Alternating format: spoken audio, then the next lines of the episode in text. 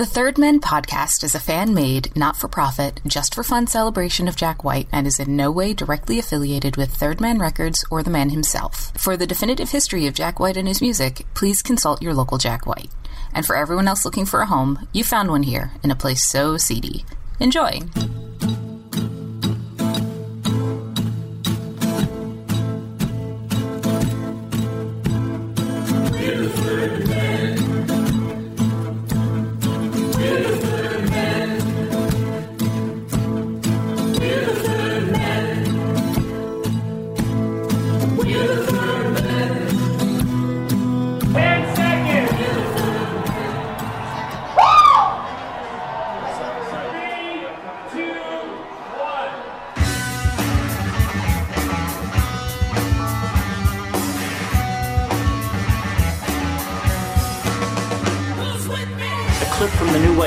White documentary. Yeah, that's cool, I guess. Want to really impress that special someone in your life? And take them back to your place and watch the new documentary of the White Stripes and the Great White Northern Lights, the way it should be seen. You bought the Blu-ray? But we're still in a recession. Yeah, well, you know. I'm impressed. Rightfully so. Full HD, 1080p resolution, 5.1 digital DTS sound. You've never seen or heard Jack and Meg quite like this. All right, that's it. That's it. Right there. That's the stuff. Right there. Hold it. Okay. And, Hold it. Uh, Hold it. and line. Action. hello from New York. All right, cut, cut, cut, cut, cut, cut. Now, I'm not sure you understand the severity of the scene in which we are taking the place in here. Now, what is your motivation in this, Sonny Jim?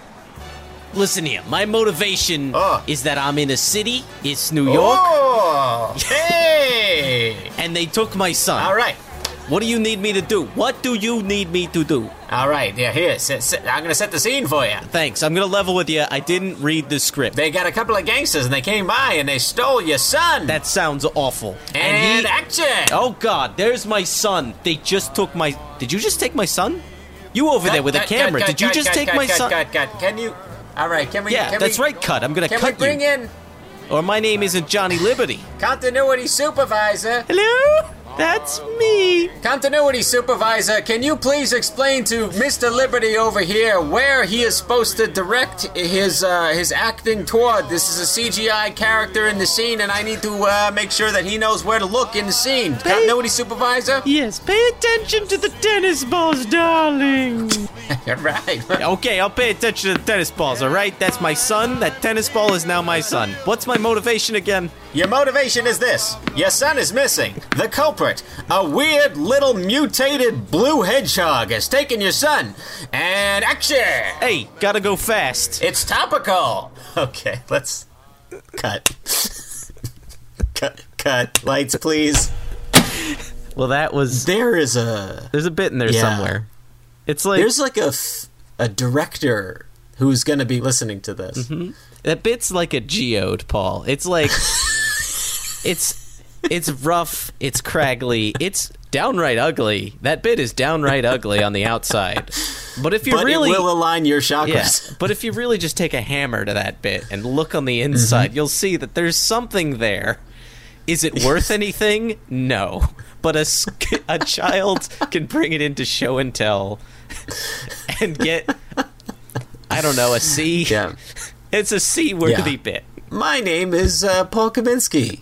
My name is James Kaminsky, and uh, we're your co hosts on this improv show Yeah. that we've created. Yes, and it's called the Third Men Podcast. and It's a Jack White history podcast where we go over Jack White TV and music and films and albums, and sometimes James, the famous, talk to us. Yes, they grace us with their presence. Well, this week, James, the famous is a very special famous. It's somebody we've been dying to talk to for a little while now.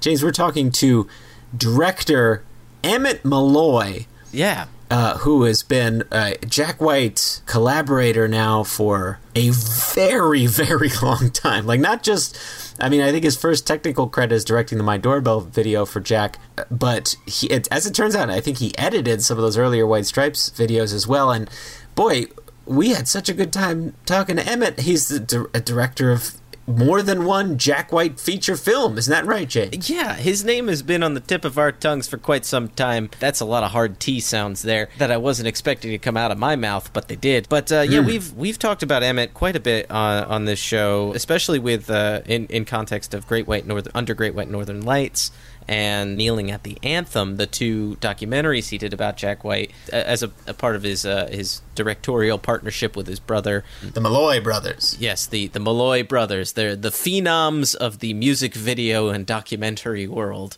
uh, and apparently everything else, which you'll find out. Lots to get to today in talking with Emmett. We're very excited and thrilled that Emmett joined us because not only did he work with Jack for and continue to work with Jack White for many, many years, but he is also responsible for some of those some music videos past, some some stuff from our childhoods that have reared their heads once again and Yeah.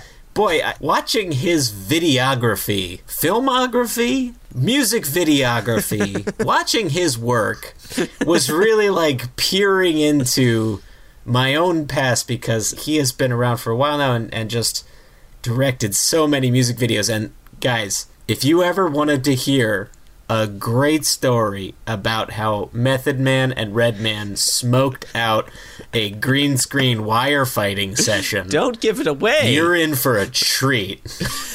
Let's just say that he's directed quite a few songs that we have totally requested live. it is it is insanity. He's got some amazing stories, and we're really excited to have him on the show today. But Paul, Yeah. is there something we should stop doing? Oh, James. Probably. Y- you did it this time. Just, just Oh, stop just breaking stop breaking down. down. Stop breaking down. Stop breaking down. Please stop breaking down.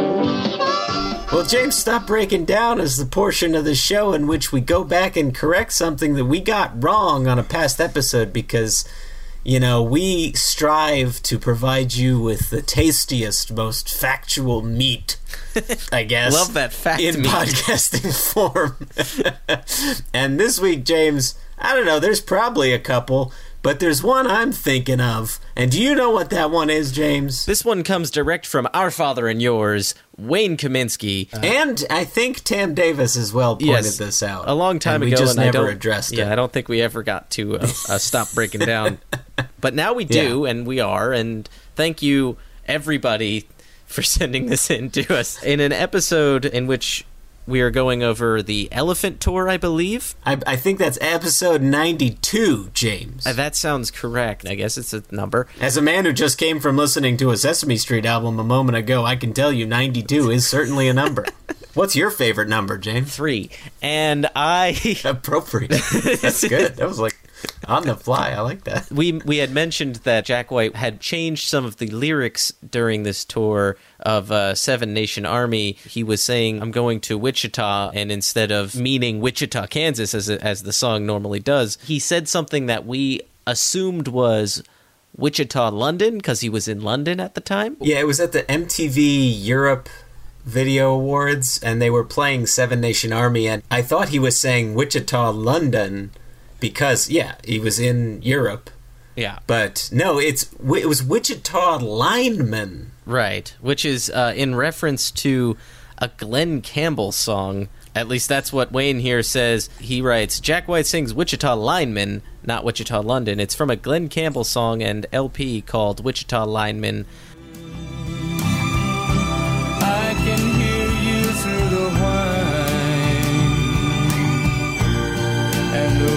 Wichita lineman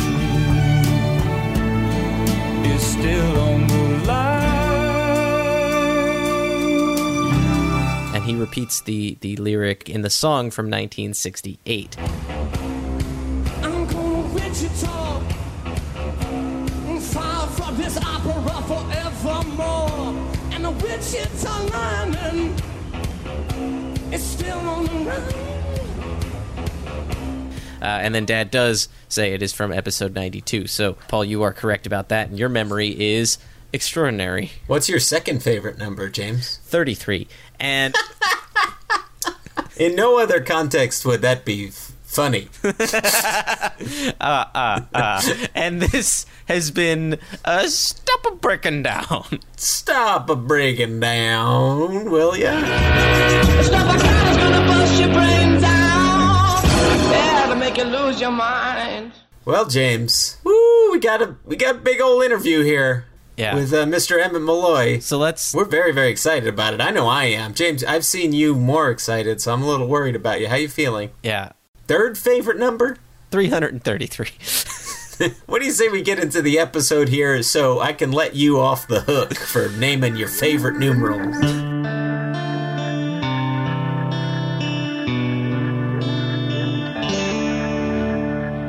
We would like to welcome filmmaker, music video director, artist supreme, Emmett Malloy. Emmett, thank you so much for joining us on the program today. Yeah, great to be on this. Great to relive a seminal moment in in my life from the past. You know. yeah, Yeah, from the not too distant past, too. yeah, yeah. I did. I did just rack up another one. I updated the relationship. Well, we've been admiring your work for quite some time, so it's it is really great to, to be talking to you today. Thank you. just going through your music video i guess i would i can't really call it a discography videography how about that going through that videography was like oh my god he did this oh my god he did that it's like all my favorite stuff from like a long time so it's amazing to talk to you emma thank you Yeah, cool. I know. I look at that same list sometimes with a different version of "Oh my God, I did this." You were basically responsible for all of Total Request Live at, at some point. I know. I, I really. I mean, it was a fun era because the you know whatever there was just if you had a record deal, you got a big budget for a music video, and you know now I know that isn't so much the case. So it was really a prolific era of music videos that now being on the other end of it, you realize that that was a real like moment in time. Yeah. yeah do carson's checks still cash Yeah, totally. I mean, I was just fired up. I mean, you guys gotta know this, but like getting a White Stripes video at that time in that era, that was just like you had gotten like a Nike commercial. You know, you were getting the the best of the best, and the pressure was real immense. You know, to do one because you were like, wow, how's this one going to stack up to that great one that Michel Gondry did? How's it going to stack up to all the ones that had been done? So you really felt a, a ton of stress. But it, if you were smart, you would channel that into a good place, you know? But it, I remember having a couple tough nights before each of those shoots going, damn it, what if I make the one shitty White Stripes video? it's going to be a terrible situation. and then he just kept calling you back I know. I couldn't believe it. I mean, I, I don't know if I'm right, but I think we might have logged the most um, White Stripes videos, which, or at least Jack White videos, which is a incredible accolade. Yeah. Well, if you count all of Under Great White Northern Lights, then you've got everyone beat by a country mile. Like, That's pretty wild. I feel a lot of pride in that one, you know, because that that really means a lot. Well, we'll get to the Jack stuff. We want to talk a little bit about how you got started in filmmaking. Who were some of your influences growing up, and did you always kind of want to become a filmmaker? No, definitely not. I mean, we grew up kind of just, uh, my brother and I are Los Angeles kids, so we, we grew up in the really the middle of Hollywood, but weren't in the entertainment business at all. My dad was an underground contractor, so that's kind of was our family business and what all we knew growing up. We even though we grew up in the middle of the entertainment business, it just never really crossed our paths uh, in any way. So we grew up just kind of sports kids and just pretty normal suburban type kids. And we got into the business, um, you know, out of college. When I started looking around for a job, you realize, well, shit, the only business here is the entertainment business. That's about all. So I kind of got the city from a very different angle. Yeah. And so I was like, you know, wow, this feels like a good job. They they offer you free lunch, and you know, it was all like the food aspect of the entertainment business was the you know, when you're like a broke younger guy, like and somebody's got like free cereal, you're like, that's that's my career path. And so it was it was kind of that simple where, you know, I got a job at an editing facility and it was right at the transition from like you know analog editing to um, the avid you know so it's really just on the verge i remember i was really there when all the places were kind of beginning to switch over Right. so i learned on all the analog stuff and then started to get the tutorials for the avids and literally had to be in charge of teaching the editors how to edit on the new stuff because that was kind of our job as a younger person at the company Right. and so the timing of it was just outstanding because here you are being asked to be like to move forward really fast in this evolving company and business. And at this point, I was working for a company that did movie trailers. And my brother Brendan, who's you know part of my partner in a lot that I do uh, with the Malloys, and then we do a ton on our own as well.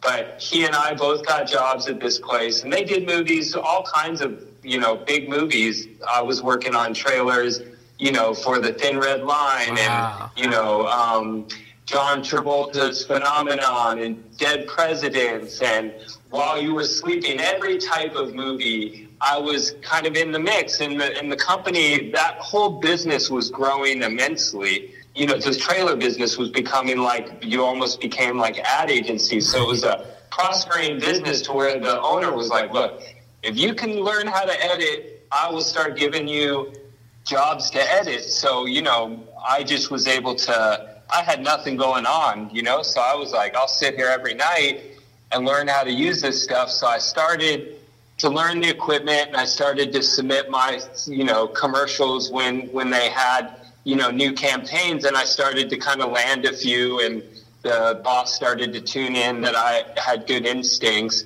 And simultaneously, my cousins are, are also Malloy brothers, and they're three of the, you know, really popular surfers of the past couple of decades. They ride now for Patagonia. They're the Malloy brothers as well. And our dads, the, you know, they're our first cousins, and they're very seminal figures in the surf space. So they were starting to pop up in all the magazines right as we were kind of getting our footing in this business. Yeah. And we started to say, like, I, you know, would call and be like, hey, why don't we make a movie? I got all the gear. And they were like, perfect. We've been wanting to do that. And so suddenly we were making surf films, and that's where we kind of landed our friendship with Jack Johnson. And he became part of like, well, Jack's at a film school doing, he can shoot film. And all of a sudden, all these kind of like minded friends who were doing well, all within their little spaces of like, entertaining, not even the entertainment business. We just started clicking, and I think that's when I started to transition from being an editor. Although I moved the editing really far forward, you know, meaning I edited some of the early Jack White stuff. I edited, I edited most of our stuff in the early years, and was able to edit the trailer for the Star Wars Episode One. I got to edit that trailer. You refer to the prophecy of the one who will bring balance to the force. You believe it's this boy? and got myself to a good place where you're watching all these great films. You remember, I remember getting all the dailies for that movie, The Beach, with Leonardo DiCaprio to edit the trailer. Yeah. And I got to really study, like, oh, wow, that's really interesting how they shoot a movie. And getting dailies, we started to, like, whatever, you know, I didn't go to film school. So I was kind of getting film school um, laid out for me within like a, a gig, you know, where I was like part gigging and, and making now trailers and helping editors and doing whatever I needed to do to move myself around in this job and make a little more money. And simultaneously, I was like, I kind of want to be a director or at least work on our own projects. Even if I was like some other gig other than a director, I'm just intrigued now by like making things from scratch, you know? And that's how we started to get into it. And then those surf movies started having good bands on the soundtracks. And then the bands would be like, yo, would you ever do our video? And you'd be like, sure thing, Blink 182, we will help you, you know, like, and they were just kind of bands. Like our first video was for Unwritten Law. That was like our first one, and it made it. I remember it made it on 120 minutes, and it was like, holy shit, we ma- you know we made it. Yeah. We got on 120 minutes.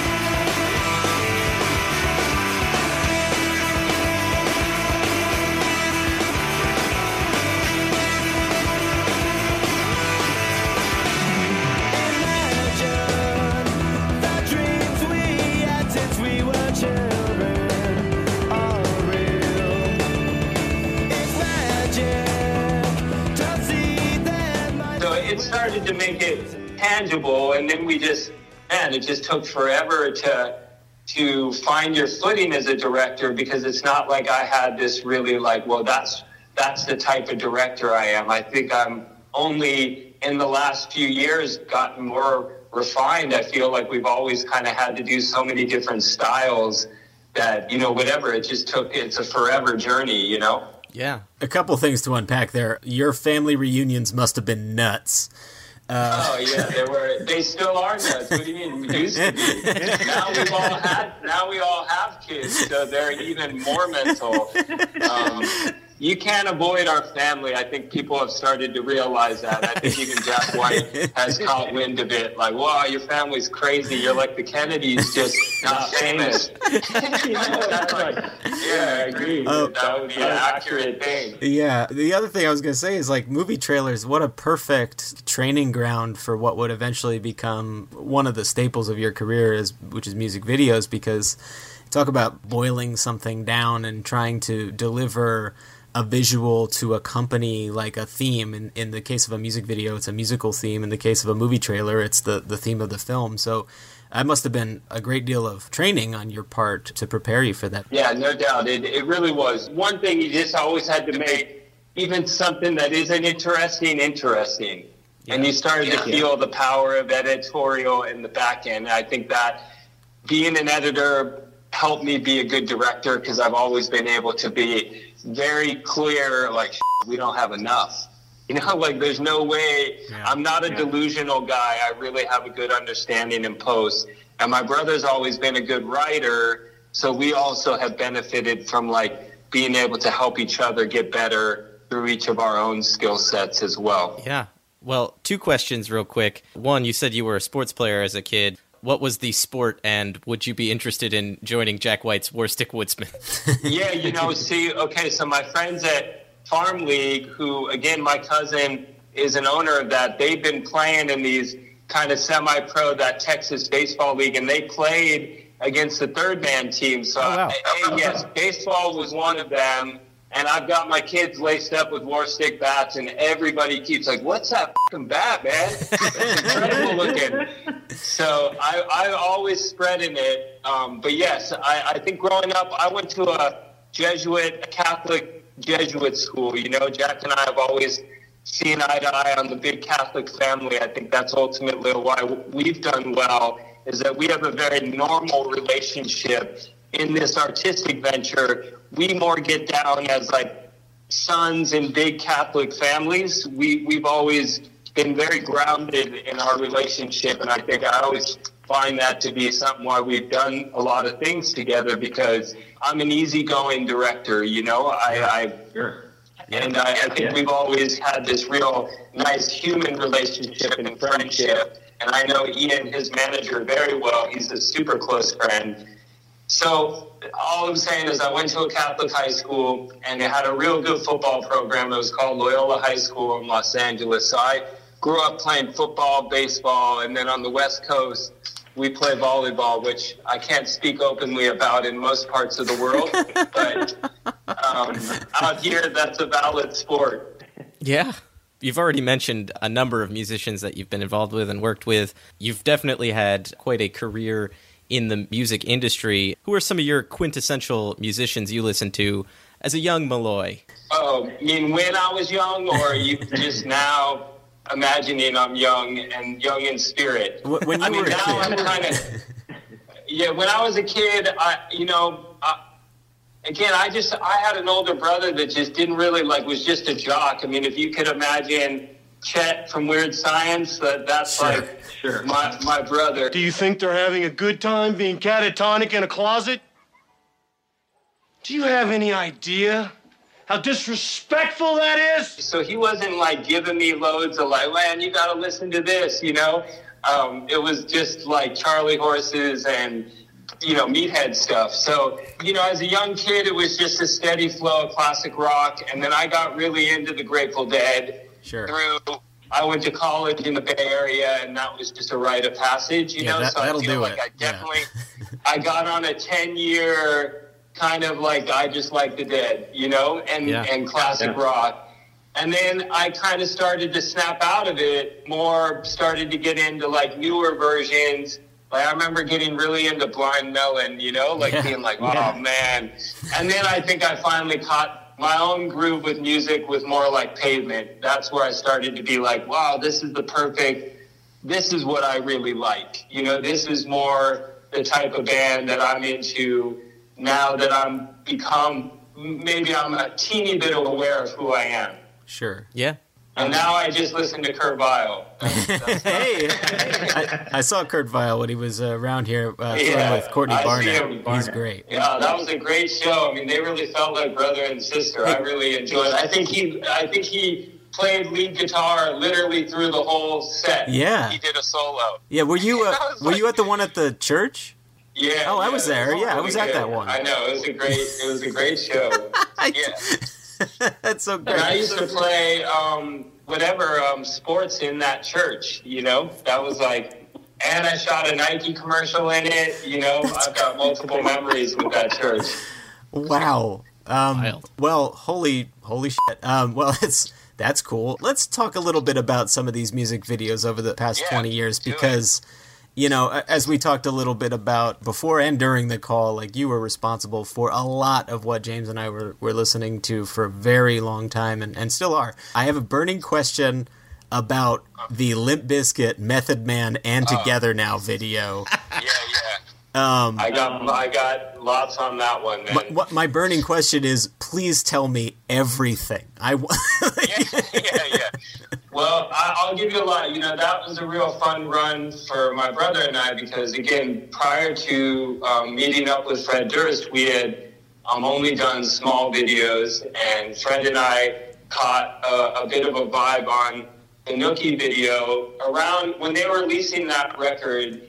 He got on to me as an editor and said, "Hey, we're going to make this film on us making um, that record." I couldn't think of the name of that record, the one that Nookie was on. oh, that would be Significant Other, which I recall from the depths of my brain. Of course, of course, and and I got it all now too. It just all came flooding back to me. But but I was working on this documentary he was going to call Poop, and it was just a making of, and it had footage from their past, and he was real happy with what I was, the work I was doing on that, and I was like a young guy, but I'd already got my hustle on, trying to get gigs outside of my gig, and I got turned on to him just because he had seen a few things I had done and was like, hey, would you be interested? So I took the gig and I was editing, and then they went and shot Nookie, and I remember he brought it back to the edit place, and he had a real big shot editor, music video editor on at that time, and he shot. That was the first thing he had directed was the Nookie video, and he wasn't happy with the edit, and the edit had to play on TRL like the next day, something real outrageous, you know. And so he was like, Emmett, get in here. And I, I was more just like, I can't believe he knows my name, you know? And, uh, and you know, I, I didn't know anything about him.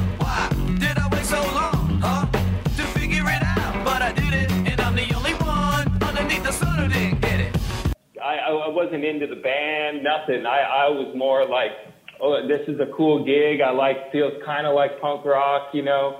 Um, I was just, I was taking everything at that point, trying to figure out what I wanted. And I remember he brings me in there and we watched a cut of Nookie and it was real unfinished. And he said, just looks at me and he was real straightforward this way. And I think it was a blessing and curse. You know, with the other editor in the room, you know, do you think you can do better?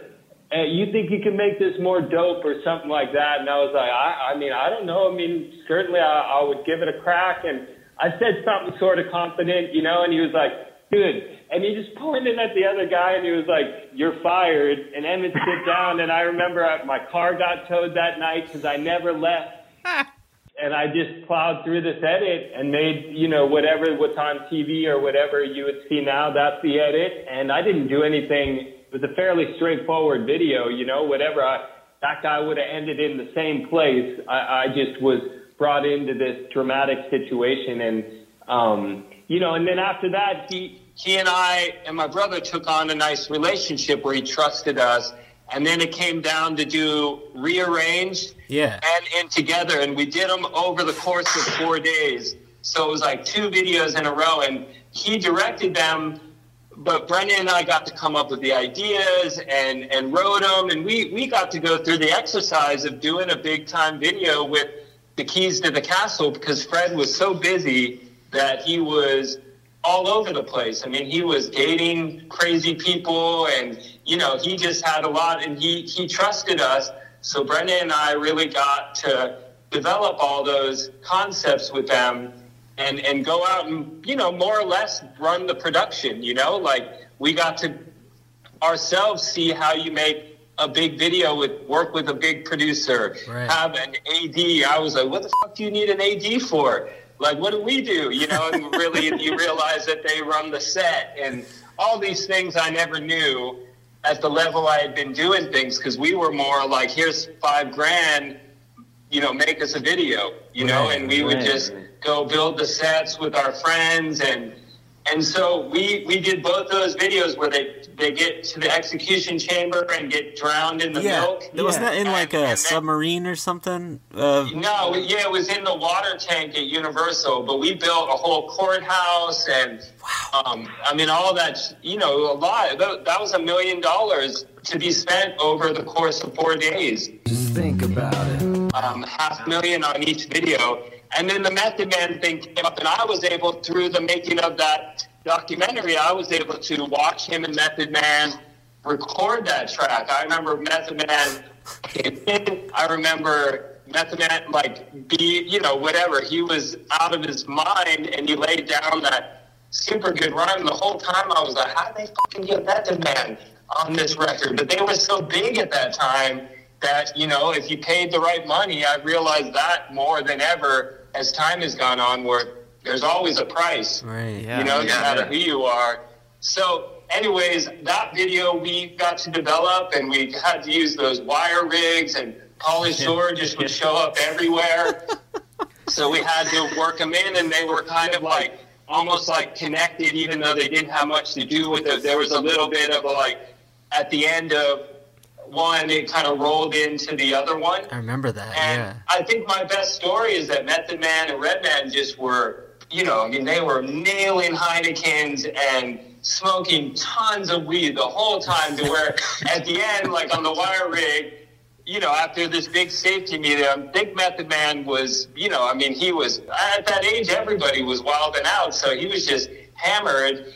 And he gets up on the rig and it like flies across. And normally you're supposed to like do little ninja stops, you know, because you're like waiting for the end. He was kind of faded where you just fly him across and he would just react when you hit the wall, you know, like boom, and they'd be like, oh, and it was just real funny because it was like so obvious that he was, you know, in no shape to do it. But it, we were just, it wasn't dangerous in any way. It was just Yeah. eating probably laid out for us. And then my other favorite part is like at lunchtime, my mom was the caterer, of course, and we had this huge lot in the Universal Studios, and we were on one of the stages. And during the lunch, Method Man walks in and you just hear, "All right, everybody, who took my motherfucking weed?" And you just hear everybody like dive into their phones, and every like uh, Limp Bizkit manager is like texting their weed dealer from ten years ago, like. Fuck, we got to get some weed in here. And I remember I was like, I mean, nobody took it. I, I, that's just not. So I ran in and I was like, while this was going on, I tore apart their dressing room and then was like, where are those beers? And I went out into the dumpster and found, found the Heineken 12 pack box and there was a huge bag of weed in it. And I came like rushed in like I found like the lost cat. I'm like, I got the weed! hilarious. And then you said some comment like, you know, basically more or less to the extent of like, lucky you found that shit. Yeah, like it was just like a hilarious moment. I just remember my mom like staring at my mom while we was yelling, you know, who took it?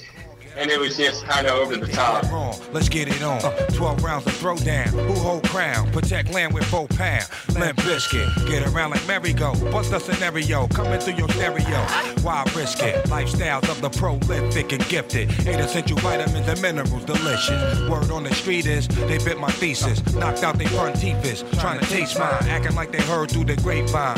Dope feeding for the baseline. Two for five round. Pharmaceuticals. Hard as nails to the cuticle. Where'd you find that monster? She beautiful. Wu Tang and Limp Bizkit. Roll on the set. Kick a hole in the speaker. Pull a plug and then jack. Mic check. So what's it all about? And where we gonna run? But that, that video was awesome. I, I mean, I felt like I, you know, that was so much fun to do, and they were fun to work with because they were top of the world. You know. Yeah, they were the Yeah, biggest. They were all over TRL. They were not to speak derogatorily because I had that phase like everybody else, but like they were what passed for rock and roll for a long time. Yeah. in terms of like the mainstream appeal, which is why when Jack came along, it was such a jolt Uh, to the system. Yeah, well, hey man, I remember, you know, because with Jack Johnson, I'm on the same timeline as Jack White, and you know, something again, Jack felt like Jack White, a more meaningful phase of music, you know, for somebody like me, specifically to me. So it was fun, and I remember Fred tried to sign Jack. I remember back in the day, and I, I just don't think it was.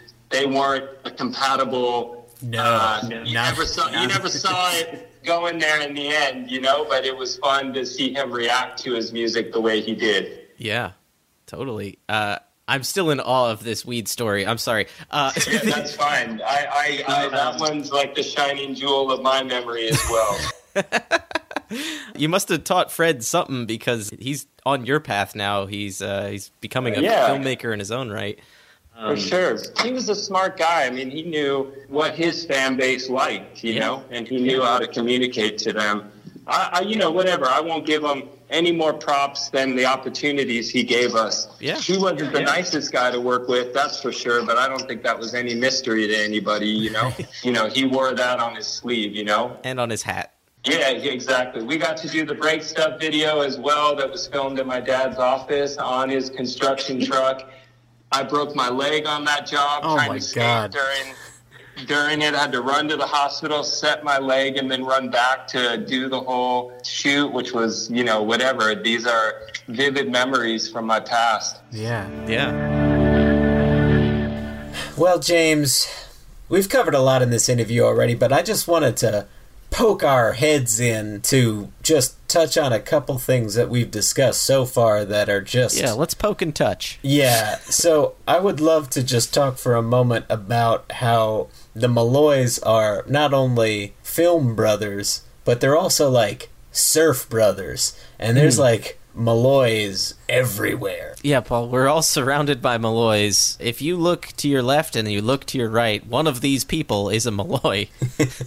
it is uh, it is crazy. Their filmography really runs the gamut. So many surf films, so many music videos, documentaries. It's Yeah, and as we found out, they even played the third man Sandlot baseball team. Yeah. I don't even think it was Warstic, the Warstic team. I think it was the third man, was it, the Triples? something like that. Yeah. Crazy. And Emmett got his kids all Warstic pets. Yeah.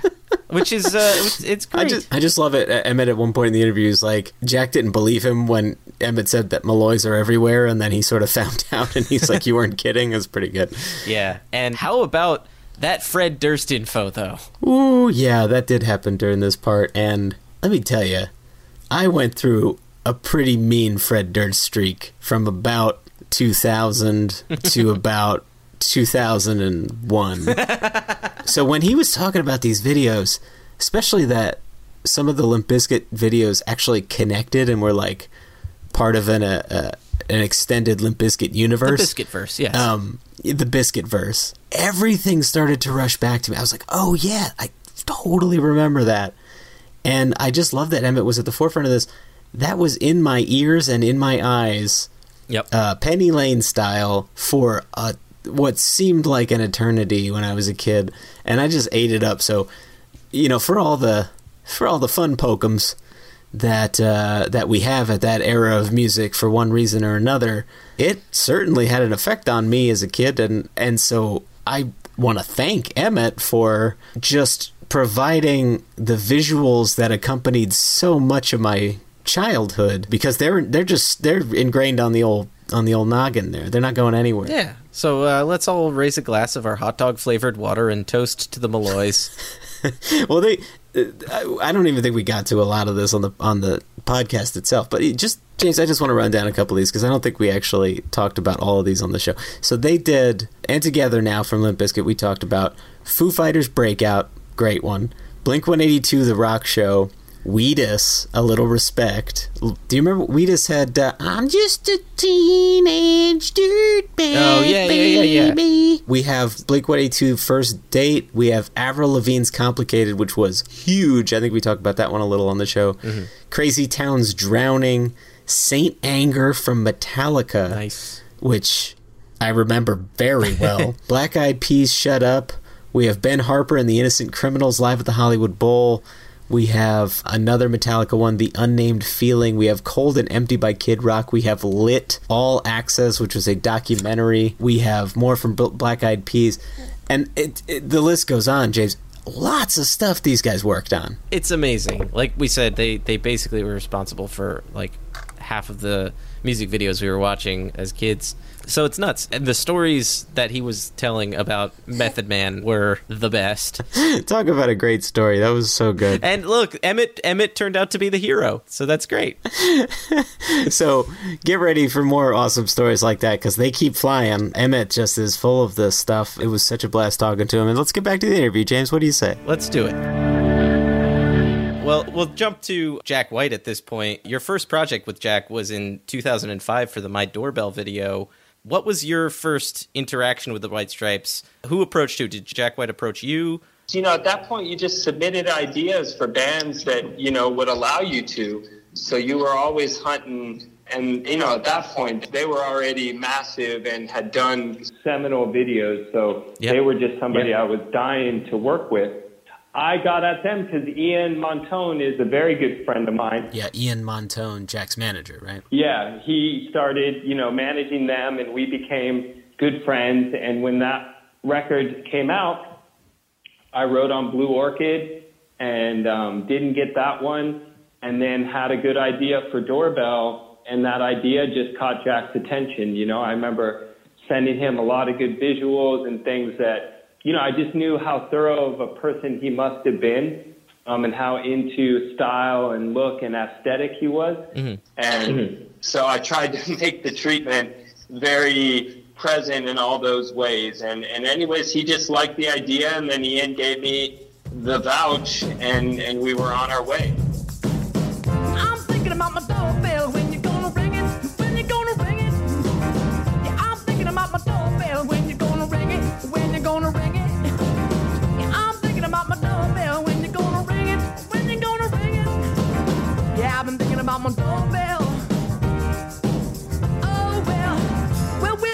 and with your kids is not the man in my life, I know. And I've been going to Mr. and Mrs. I respect the art of the show.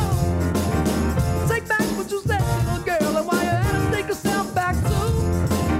But I'm tired of sitting and I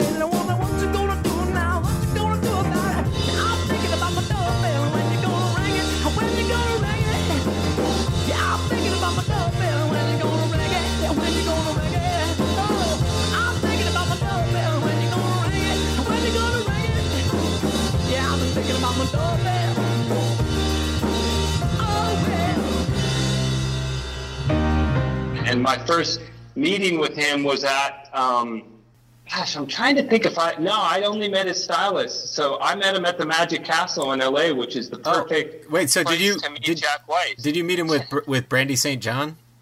Or- Yeah, exactly. Yeah, we just talked to Brandy last night. Oh, great. Yeah, Brandon's the best. Also, wait, the Magic Castle. Yeah, that's that's, the thing here. shot at in the little in the little theater there, and I got to meet him. You know, that day when we were getting prepped up and um, you know getting ready to shoot.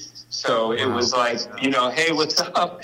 Here we go. You know, like right into it. I, I didn't get a whole lot of time to those days just never came with a whole lot of hang time. Right. They were like, we got to get right to work, and, and and that's kind of where that one began. But we were in the right sort of setting. I mean, now that I know him as well as I do, I, I you know, always want to pick a place like that. He just loves stories and history and loves that type of stuff rolling into a project. He wants to know he's a real like American history or just historical person and, and that location was what got him real excited and that just led to a good day. Yeah, that's something I don't see a lot from his work. Well, not what you were saying, but like close up magic isn't something we typically see a lot from Jack, but I'm very interested in knowing that he's interested in that.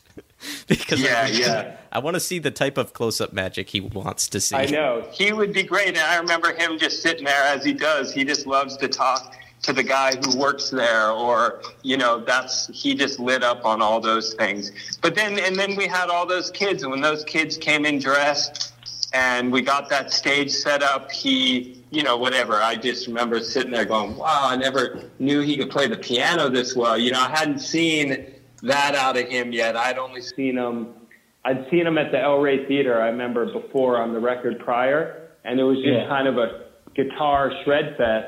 So it blew my mind in another way, but that was fun to see him on the piano because I was like, "Shit, I never knew he was so much like Jerry Lee Lewis, you know? Yeah, where he's hopping around a bunch. yeah. Were the kids' reactions was that easy to get, or was that like a one take thing, or? No, you know, it was a little, it, it was, yeah, it was easy to get. I would say we got that. You know, I had a puppet show there that day too. So some of the kids' reactions are to a puppet show Okay. that I did, did and filmed it because it was, you know, whatever. It, it's we're taking the curtain back here. Is like that's how you need to do music videos. At the end of the day, there's only so much. You still have to make them interesting in that short period of time, and, and you got to always be thinking, okay, I'm working with kids. How am I going to entertain them? Dear ladies and gentlemen, the third man presents the White Stripes performing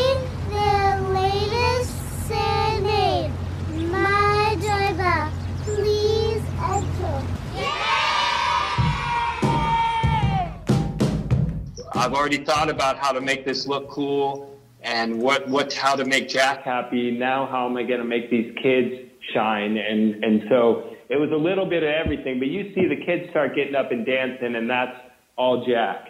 Yeah. Right. Did he uh, play any other songs for the kids that day? I don't. rem- No, I don't think, so. You know, he did. I, I now I have a vague memory of him going off with them for a little bit, but. Man, I gotta say that I can't get that deep in the archives. I'm pretty good, but that would I'd have to stretch deep to pull out that memory. Uh, the reason I ask is because uh, you know sometimes we've seen on like uh, James and I are big Beatle fans, and there was a McCartney music video where he turned the video into a, just a big long concert and stuff, and we know that Yeah. Jack has a history, in fact, a recent history at that point of playing to uh, elementary Yeah. school. So we thought maybe he played Boll Weevil and uh, Grinning in Your Face. For those kids in the elementary school back in 2004, Right. so I was wondering if he busted out any real weird blues songs for these children.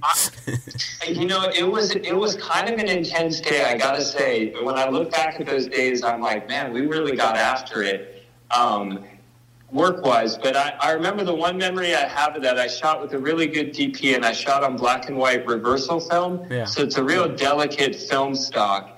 And you know, we had two great days of shooting, and that was a big video for me and my brother. And I remember I went to the telecine transfer where you like lay the film up, and I was with the DP, and he was this older, really dry personality guy, kind of talked like this about everything, excited, sad. And I remember I was having a like a coffee, going like, "Man, I did it! I got, I, I got the video I hoped for. I was there, ready to like just you know watch film and marvel at it." And I remember he gets a phone call from a lab, and he's just like, "Oh, that's not good. oh, that's not that's not good at all." Oh no. oh boy you know and i was like what the heck is going on and basically like the film got dipped too much into the bath it's you know and it's natural so it's, information just started falling off of it. Oh, and so a lot of a few of the roles were blown out and we started to feel like maybe the whole video was going to be ruined. And anyways, a few shots, you know, a few parts of the first day were ruined, but we we bounced back and, and it didn't affect it. But it's just a sign that you're never like film is such a wild ride Yeah. that uh, you're never you're never in the clear. You know, it has frustrating aspects to it for sure. That's Jack White's whole ethos is uh, doing Yeah. stuff on things that can make mistakes or rolling with the mistakes that get made and and all that stuff. It seems like uh, you guys were in the thick of uh, during during that shoot. No doubt.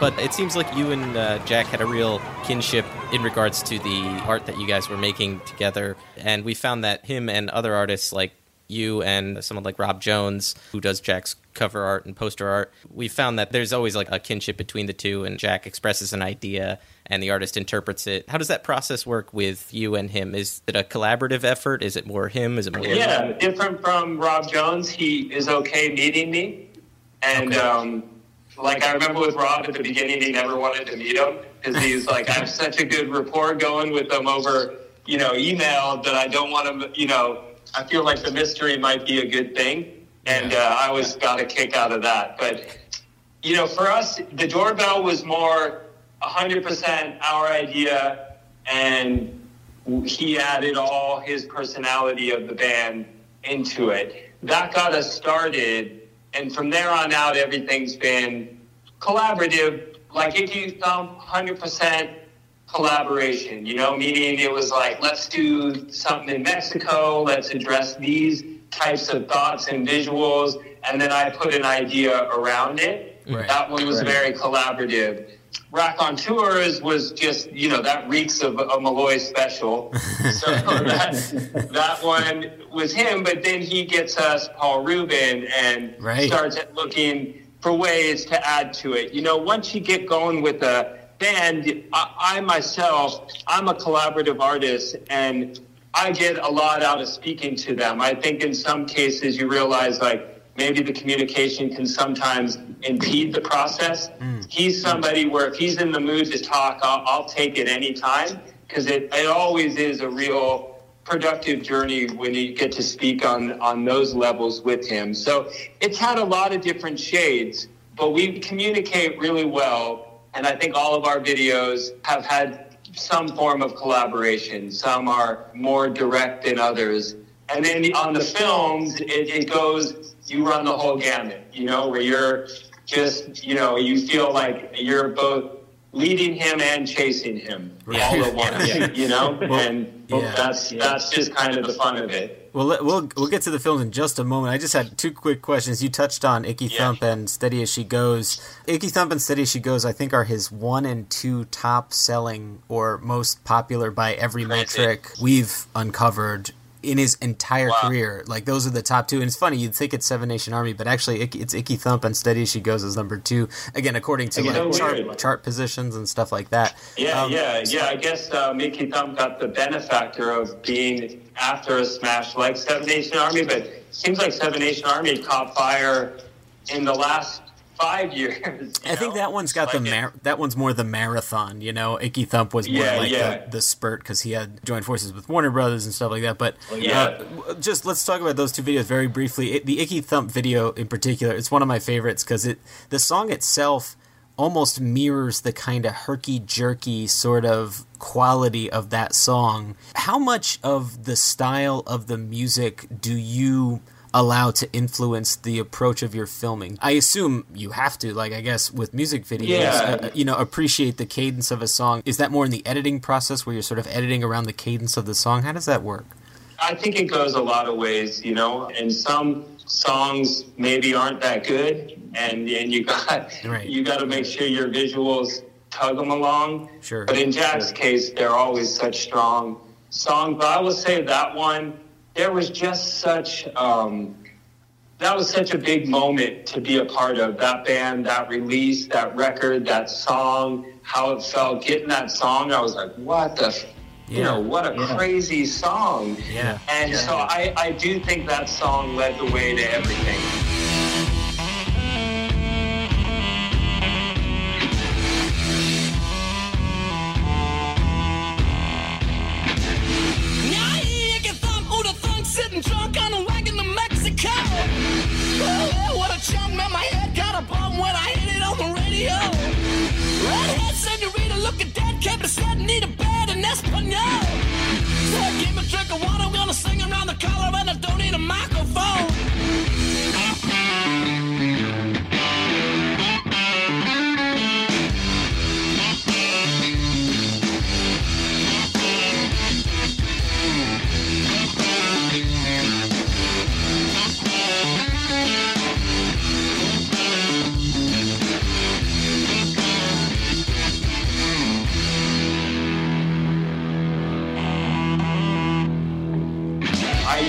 Lenses that gave that quality. Those are lenses you'd see on a old Nirvana video Right, or right. something, you know, like swing and tilt lenses that allow you to get that energy. And then by that point, the DP that I have worked with on that video, Giles Gunning, who shot, you know, both of the long forms, um, he and I just were, were into the band. So I think when you really know the music well, y- y- you're you're anticipating things really well on all fronts. And I think by that time, Giles and I had locked in to who Jack was, and and that film was the benefactor of like a real thorough relationship and and so yes we we we were attacking it on the front end on that one um, which i think that's why that thing has such a rhythmic quality you know yeah. Yeah, Yeah.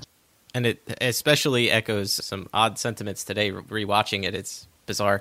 i know crazy Uh, right it yeah. really is like uh it's you know whatever like anything like blow up like the world trade for biggie it just feels prophetic in a way you know where you're like oh my god they're that type of mind you know i wouldn't put it past any of those great artists they just seem to kind of have good whatever they're just very intense creative minds Yeah. And the Steady as She Goes video, the go kart video, is, first of all, amazing. I love that. The fact that Paul Reubens is in it, I forget about constantly, and then I'm reminded of and uh, delighted by. Yeah. Whose idea was the video concept? That was our idea. That I'll give that one mainly to my brother Brendan in the sense of like I remember him saying, "Oh, we should do go karts," and then we started to come up with names. And the fun part is they all kind of jumped in, and Jack was all into his copper guitar at that point, so we started to get real life things to add into it, and then Paul Reubens jumped on because Jax wanted to work with him. I mean, he was somebody who was brought up even for the Icky Thump video, again, when it was not known what it was going to be. But that's somebody he had wanted to work with for some time. And, you know, it was just cool to see Jack in a band. I just felt this great sense of ease for him because he didn't have to be the only guy. So it was fun to kind of make a group video for him. It just had a different energy. It wasn't as thick, you know, it was kind of like a, it felt more like a Blake video where we were just running around having fun. And, um, and it just had a really different feel. But I'm sure that's why Jack likes these other projects because he gets to be a different um, person within them. Oh, for sure. So, what do you got for me? On your right will be PK, the killer. Drives the beat of his own drum. BB Bumpkin. Fast on the straights, corners like an elk. Copper Kid. If we play it straight, there's no way you can beat this guy. If. Kid, got any advice for your fans?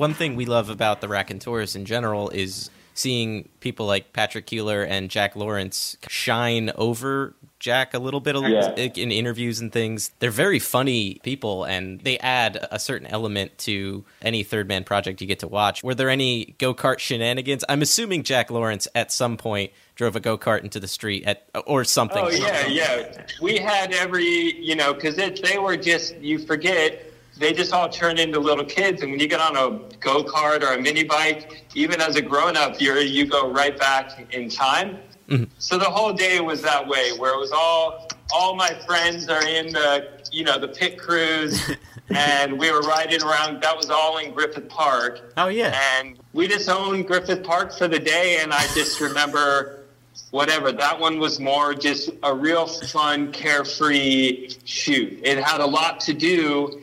But nobody got because it just didn't have any of the serious moments. Yeah. You know, and Yeah. they didn't have to get up there and like play icky thump and be like, wow, people are going to be hanging on this. So I got to, you know, it just didn't have those types of characteristics. It was a real fun, carefree day. And then everybody was just so excited to have Paul there Yeah. that it, it just, whatever, the vibe was just really fun and, and sweet. And it just, whatever, had a great energy that whole day. Do you remember what? Now I'm I'm really going to be tapping the archives here. I live like just down the street from Griffith, but do you remember where it was?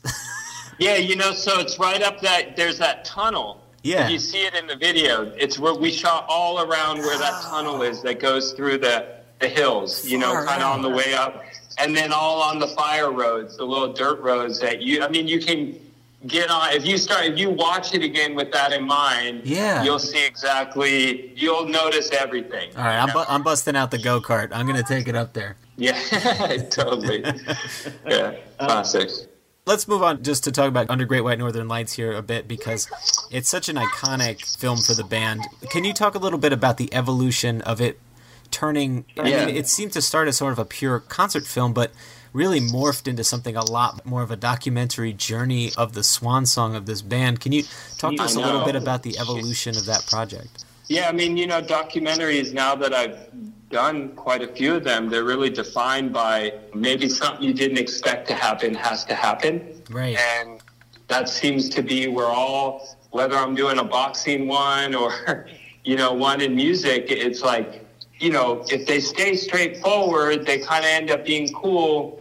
But if something you didn't expect happens, happens, it seems to shift it, and all of a sudden you've got this new sort of film that you weren't even expecting. I found that to be where maybe the ones that have stood the test of time the best, that occurs, and that was certainly the case. I mean, this began with me sitting on Icky Thump shooting all night with him in the old Nashville train station and prison, and we were just talking. He was telling me about this tour of Canada and how he was going to play all these places he's never played before.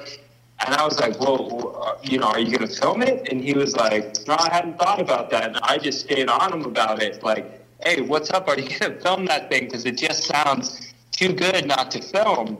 You know, like, why don't you just let me and Giles come and we'll do it? And ultimately, that's where we landed was just meeting them at kind of the more colorful stops along that tour.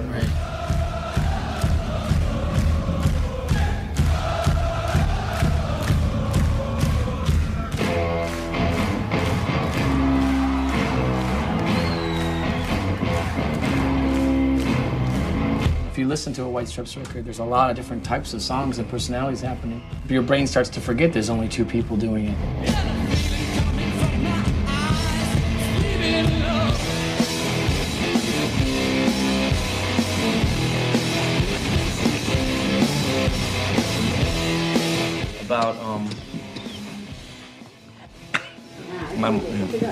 You all right?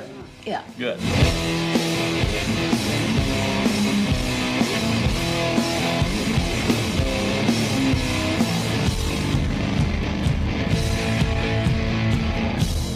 I think the biggest misconception is probably that every single thing about the White Stripes is premeditated. The music is really completely in charge of us.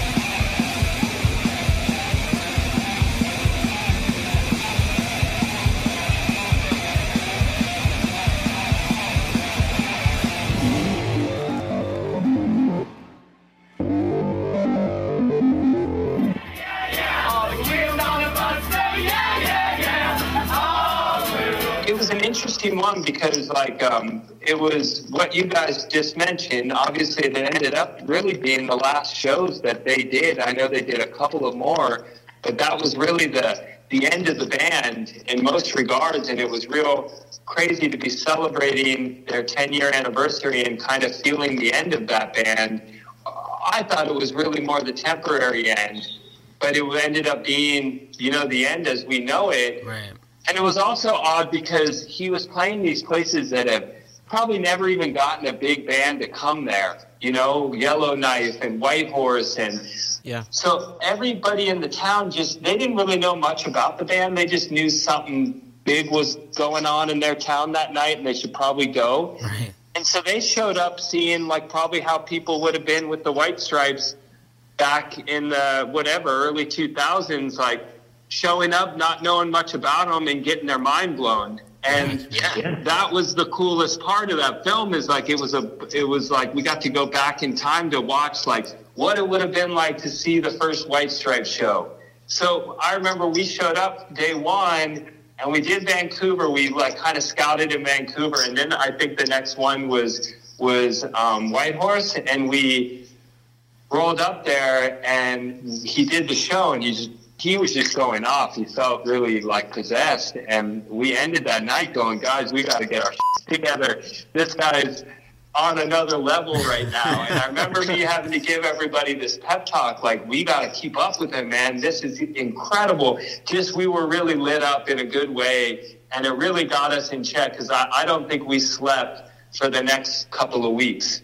You know, like truly, because the travel was so rugged and they were doing it. We had a, a plane, but it was like no better than a Greyhound bus. And Yeah. so you couldn't sleep on it and you just kept landing and then he has so much energy that we'd be like we got to go shoot b-roll of the town and then jack you take a nap and we'll meet you when you get up and suddenly we got no sleep the whole trip but we were really we just kind of you know um, drank beers and found our way through it Well, it sounds exhausting, but the end product is beautiful Yeah. and amazing. We were curious, were there any signs along the way while filming that something was imminently going to happen? Were there any kind of warning signs? I felt like there was a sadness from Meg that I, you know, I'd worked with her a few times and I knew she was quiet. She hung with our crew a lot because I think we were, you know, always the guys hanging out, having a beer, and um, just we were more just happy to be there, you know, and we would be all in our suits. And so no matter where we went, people thought we were the band. And so it was just led to a lot of funny moments where you're in these foreign cultures and everybody's kind of coming up to you and breaking the ice. So we were just enjoying ourselves. And then Meg, I think, got along with me and Giles, my DP, really well. Mm-hmm. I think you saw a general sadness from her, not sadness because of anything more. You could just sense something wasn't there for her anymore with this process Right. that's about all I can say. I thought it was more of I'm tired or I'm a shy person in this crazy role now, and it's not. I don't know how it all happened, but I don't. The anxiety of this all, it, you felt that, but I, I thought it was more just like I need to get off this zany tour because this is hard to do two shows a day and do a secret show and a full show. But I'll tell you what, when she started crying at the piano, you knew it was bigger. Yeah. You know, you just as it plays in the film, that's how it played to all of us in the moment. Like, wow, this is, you know, an admission that I don't know how to construe it, but there's this is a sadness and uh, that feels more like a goodbye or something more significant that certainly locked in and it was nothing we knew at the time but it felt that major. I adore and I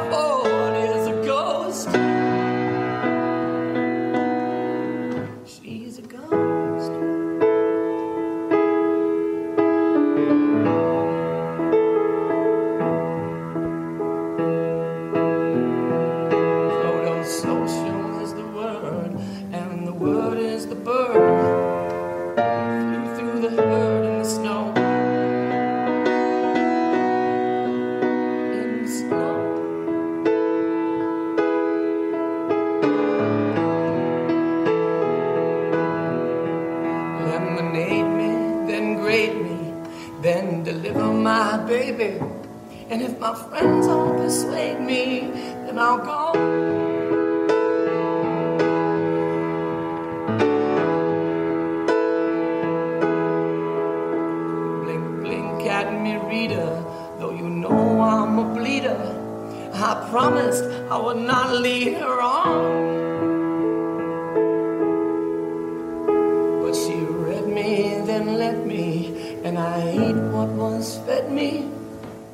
till I purged every word in this song.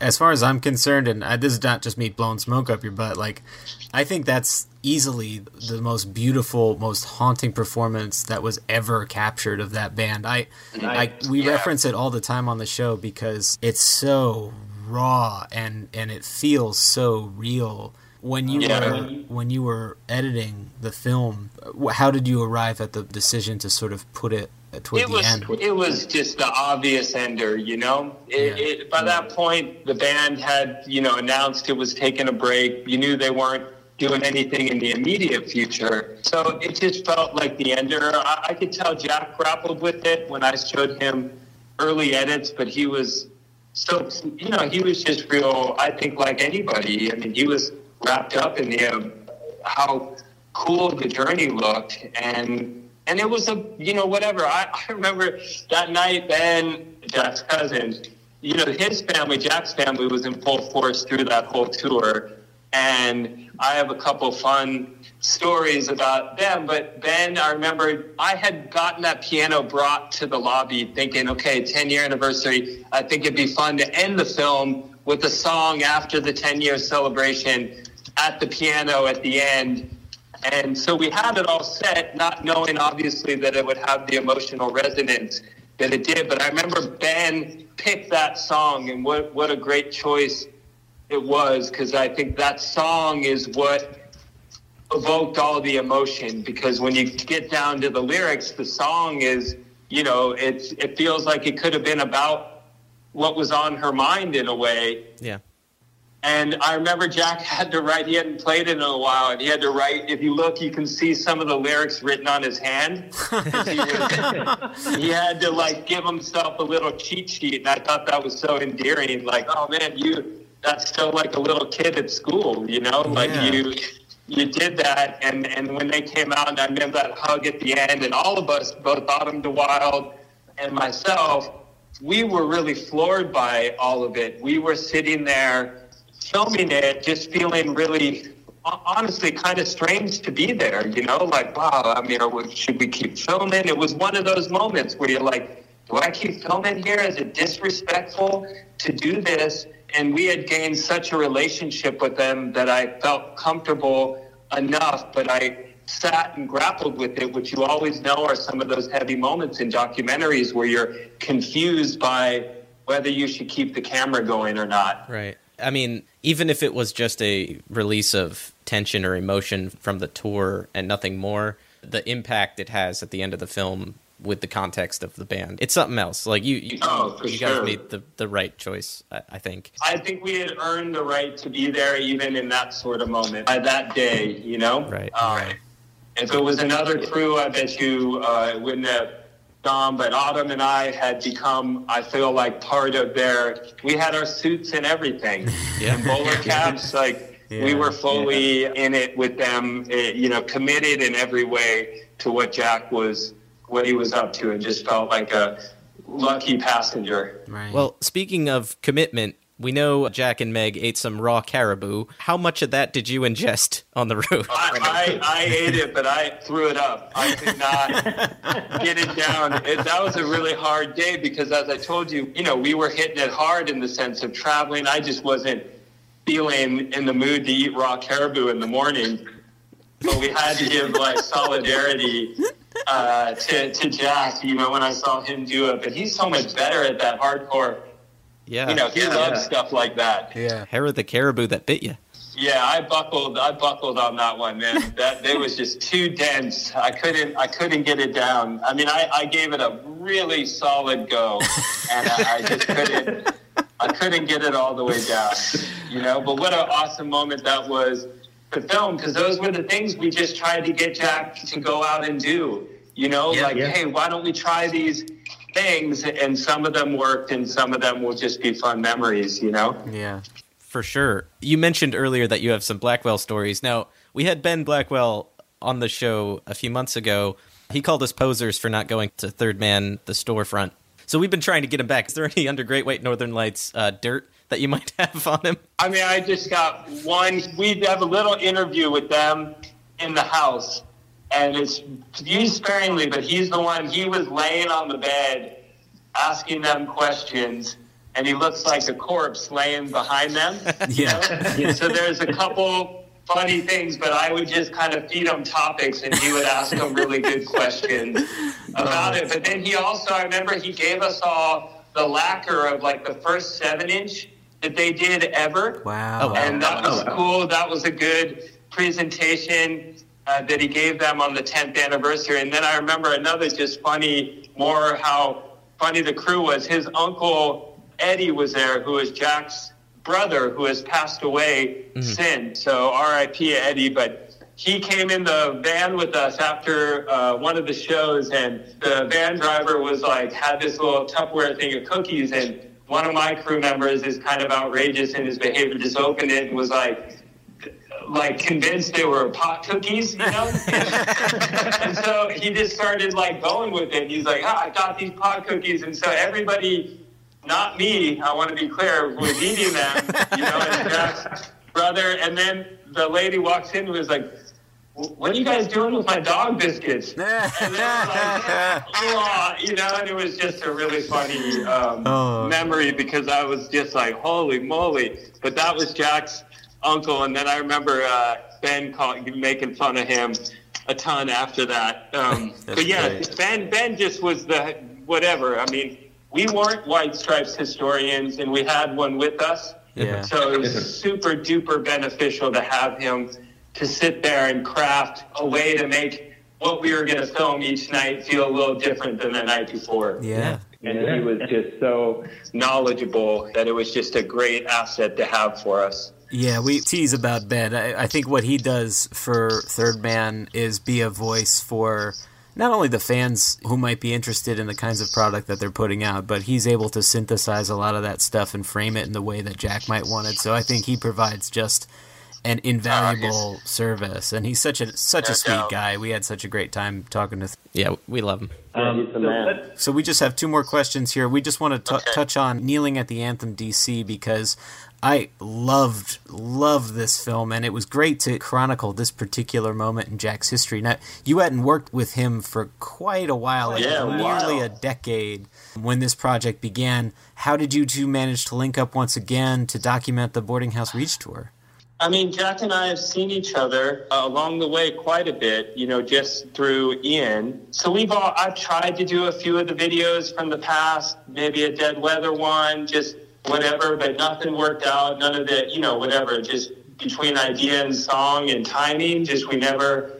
Um, and also, you know, he's so smart. Like with the new project, you don't want to use the guy you've done 10 things with. Sure. You know? Yeah. How can you be new? And I was always like, man, I already got away with so many. I don't need another one in this lifetime. I'm already.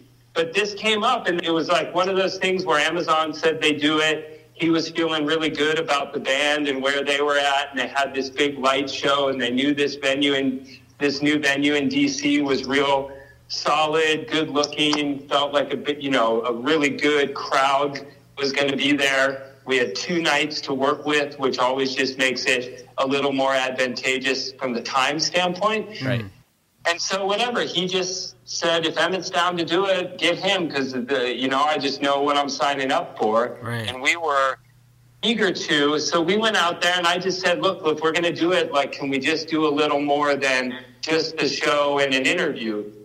And, you know, then that gets his mind going on, like, oh, I really, the exorcist stairs are by here and I really want to go there. And, you know, he, that's when you start uncorking his great reservoir of a few ideas that he feels comfortable about. 10 seconds.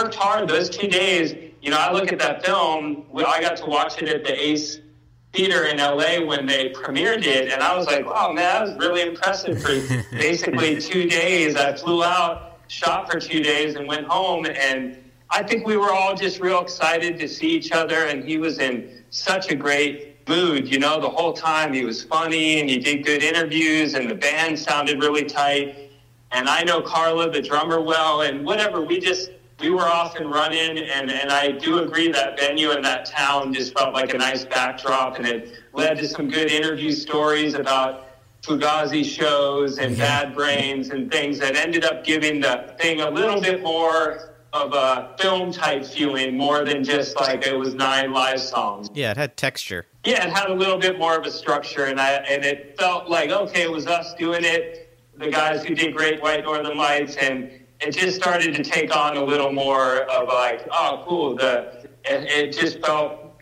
more substantial than I than I thought it was going to be, which is because we all had fun doing it.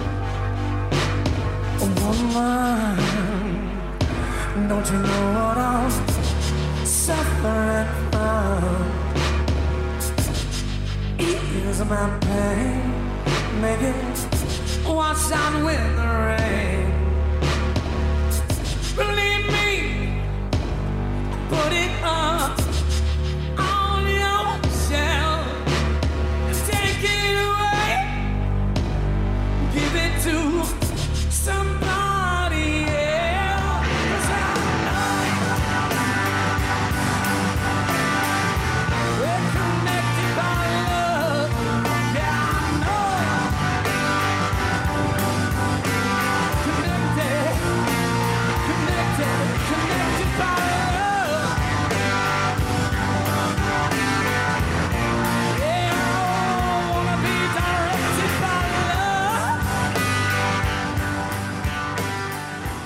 And it has some great moments in it that really add to that. I know Paul's getting to the next question, but just to let you know, the Tesla joke that Jack makes when he goes to the gas station kills me. I love it. It's great. It's fantastic. It is good. I mean, all of those little things were, were really good. You know, I mean, the school was bitching, like to show up there and have the kids get into it the way they did. And I, I just thought we kind of like ended up going out there and, and making something real worthwhile. I know all they thought about was like, you know, I saw Carla like a few months later, and she's like, "Oh man, that was like our first shows. We got so much better." And I'm like, "Well, you guys were killing it then, I'm sure, but that's all they ever seemed to hang on." You know, like we weren't as tight as we were two weeks later, but you know, I'm like, we caught, you know, we we were all we made something entertaining and memorable, so we'll we'll leave it at that. Right. I was lucky enough to be at that uh, Ace Hotel screening of the movie as well, and you had a Oh, great yeah. yeah, and you had a great Q and A there. And I just wanted to, uh, for the people who weren't at that screening, you had a great answer for how you chose some of the songs that were included in the film. And I was wondering if you would just briefly run down that thought process for our listeners. Well, you know, I think for, for us, it was just, I, I mean, I forget what prophetic thing I said that night. I'm um, sure it was really good. But I, I feel like everything now, you've got, you're dealing with a whole career. You know, he gets to go up there now and play things from the White Stripes catalog, from the Raconteurs, from the Dead Weather, from his mass range of covers and classic things, and then the focus on his new record. And so for us, I really wanted to showcase the new record in a cool way because I feel like whatever, I know that's always a big goal of every artist. Their new record is a big deal to them. So I think we just tried to find a nice spread for everybody. But, you know, I liked also being able to show a couple of the new songs at the school and try to find ways in which you capture different versions of them, you know? And then I mm-hmm. always like our trademark in Northern Lights was like a little medley where it kind of does like four or five songs in one verse.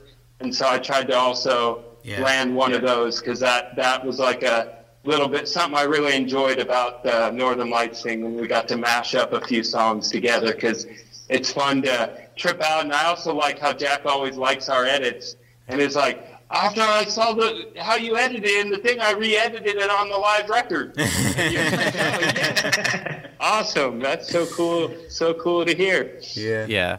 Well, we have one more question here, and again, thank you so much for for, for Yeah, you guys did. Um, It's been an awesome talk. You've specialized in music related projects for about two decades at this point. What is it about the visual illustration of an audio medium that keeps you inspired? Um, yeah, I don't know. I mean, I think it's more like, you know, you grow up and you know you're one thing and you get like, want to just be good at that. For me, initially, it was always like surf movies were good to good music and they were always memorable because the song mixed with that one surfer's talents was like the perfect blend. And mm-hmm. then it moved into like trailers and then you always realize, wow, if I put a banging song at the end of this, even a crappy movie, everybody thinks it's a good movie.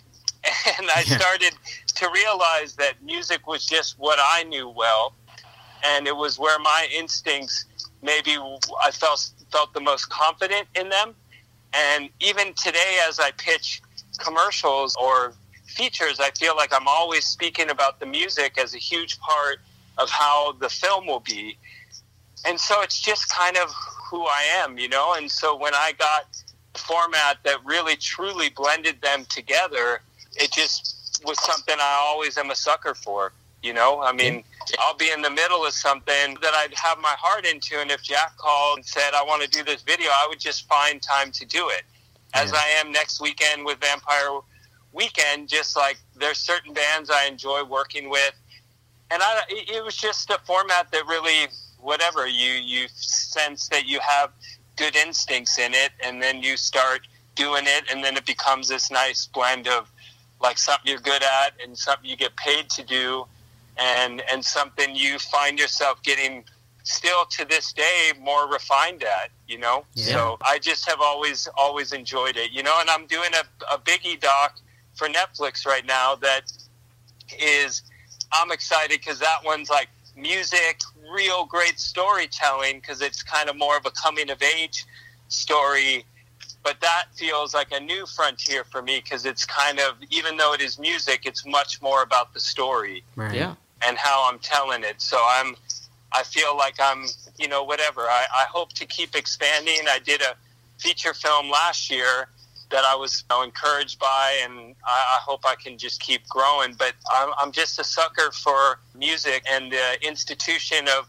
i mean it's still crazy to me that everybody cites the Last Waltz still as like the movie. You're you're like you know in normal cinema, every year some movie enters the race as one of the great movies. Right. In the rock genre, music films, you're still citing the same movies. You know, it's still Don't Look Back. It's still The Last Waltz. You know, you'll probably slip in Stop Making Sense, and then you see with Great White Northern Lights, it, at least entered the conversation Yeah. of one of the good ones, but there aren't many. And so I'm still hell bent on adding to that if I can, because I always go like, and then, you know, you see clearly to this day, there's so much interest in music cinema. You know, I feel like every meeting, do you have a music story?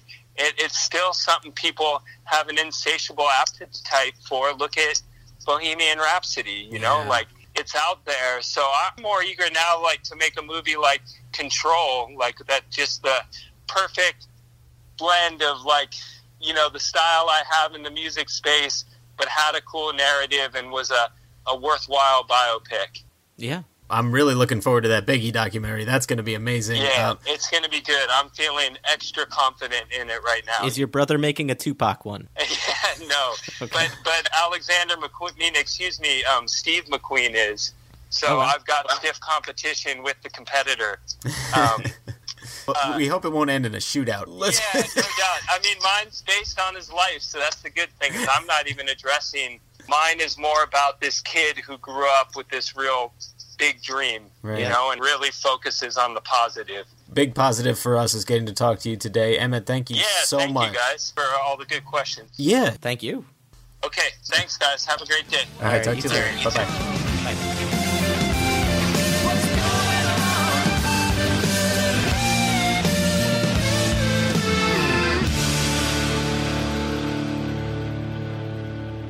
All right, James. enough is enough. We got through this here interview with Emmett Malloy. We loved it. We had a great time. We want to thank Emmett, but we also want to thank you out there, our listeners. Mm. This is the no nonsense Paul talking. Look at him. No nonsense.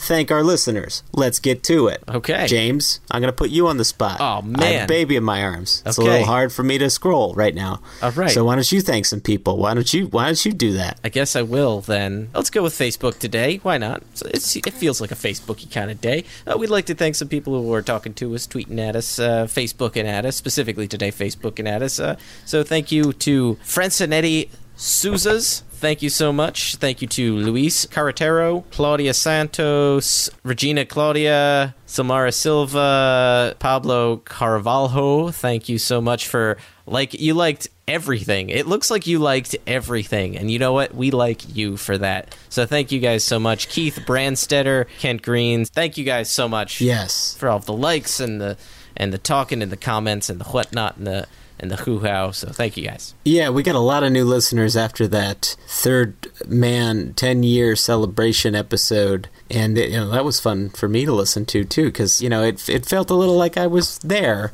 And I wasn't, and you were, and you had a great time, and we're all very happy for you. But I'm happy we did that episode because, you know, it gave you a little taste, gave you a little something, something. You know what I mean? Yeah, I was happy to. I was happy that you were able to listen in, and hopefully some of you Yeah. listeners who weren't able to go were able to listen in too.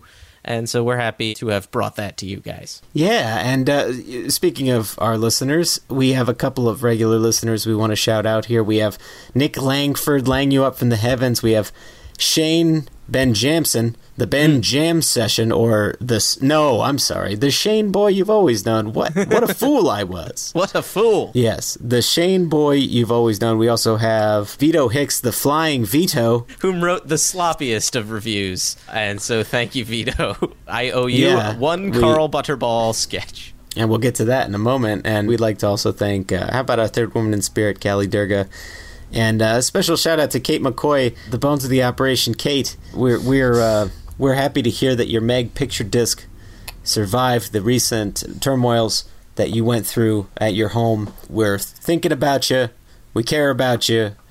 We know that Meg picture disc meant a lot to you, and we're happy that made it out okay. So we love you, Kate. We all love you. Hope you're hanging in there. Good vibes from all our listeners to uh, Kate McCoy, the bones of the operation. How about that? Yeah, you know, if there's any any way the third men community can help, let us know. Yes. And if you'd like to uh, to be one of these people that we shout out here on the show, you can do so by going on Facebook.com slash Third Men. You can go on uh, Twitter at Third Men Cast, Tumblr, thirdmenpodcast.tumblr.com, WordPress, thethirdmen.wordpress.com. You could email us at thirdmenpodcast at gmail.com, or you, or you can find our show on Pippa, where we host it. Just search The Third Men on Pippa. They are a wonderful service that provides us with great service and great customer service, and they've gotten our show on many different platforms that we wouldn't have been able to reach without them. So thank you, Pippa. Pip on down to Pippa, as I always say. James, James Hmm. loves Pippa. I do have a deep and romantic love for Pippa. James, I always, I've always said you, you're putting the Pippa on a pedestal. Sorry, we would. You know what? Uh, I know, I know we were past the shout outs already, but I'd also like to give a special shout out to friend of the show Ryan Brady and friend to our uh, sister podcast, the Yesterday and Today podcast, Ryan Brady, who is one half of the co-hosting duo of the Take It Away podcast. He just released a brand new single today of his own music under the artist name Abject Joy, and it's called "It's Good to Have You Back." It's a wonderful song. It's available on iTunes and Spotify and all those great places. And so, hey, everybody, check that out because I uh, I really like the song, and I think y- you might like it too. And uh, you should check out "It's Good to Have You Back" wherever you get your music. That's a great idea, and yeah, everybody should uh, should look that up. Uh, Ryan Brady and Abject Joy. Yeah, it's it's. I think it's just under Abject Joy is the as the artist name. Which maybe we'll play a little. Maybe we'll play a little tiny snippet right here as a little plug. Maybe. I can hear them saying,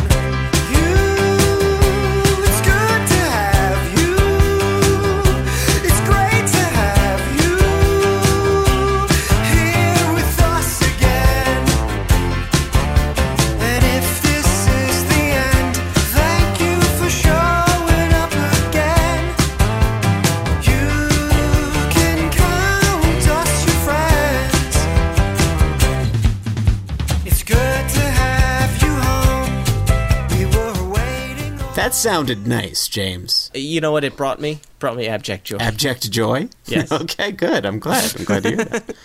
Uh, and if you'd like to find our show on YouTube, we, we throw some animations on there. You can search us on there. And please don't forget to rate, review, and subscribe. Uh, if you write us a sloppy review, uh, Oh, this- so sloppy. Gotta be sloppy. a five star sloppy review, we will mail you a sketch of Carl Butterball along with a little bit of podcast swag. So send in a, a five star review, screen cap it, and email it to us, and we'll we'll send you some free stuff. So including free artwork by me. Uh, so that's that's weird that I'm doing that, but hey, Yeah, I don't know how to explain this to you, listeners. If you write nonsense, just complete nonsense, I mean, I would say Vito is a good example of this nonsense. as long as there's five stars on it, we'll, James will draw something for you and send it to you. What are you waiting for? Yeah, that's the kind of sloppy podcast that we're getting, that we've got here. Anyway, yeah, and uh, as always, we'd like to thank Sam Kubert and Tom Valenti for the help in the recording of our theme song, as well as, uh, as, well as Susanna Roundtree for the lovely intros and outros of our program. I think we pretty much got to everything right. I don't have the link list open anymore, but there we are. Yeah, I think that's it. Here it is, And, is, your um, moment of zen. Is that what we say at this yeah, point? that's exactly what we say, Paul.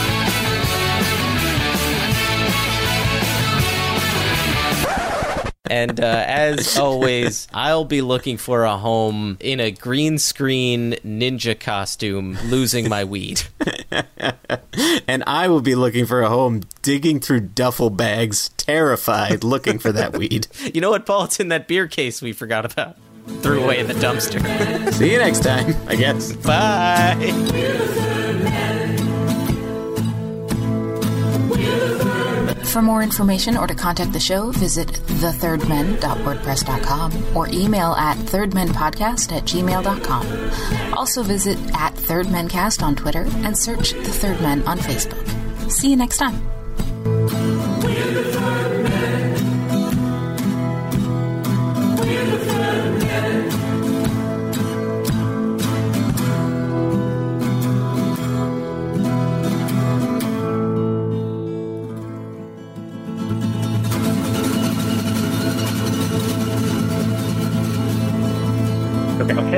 Okay, Hey, once guys. more.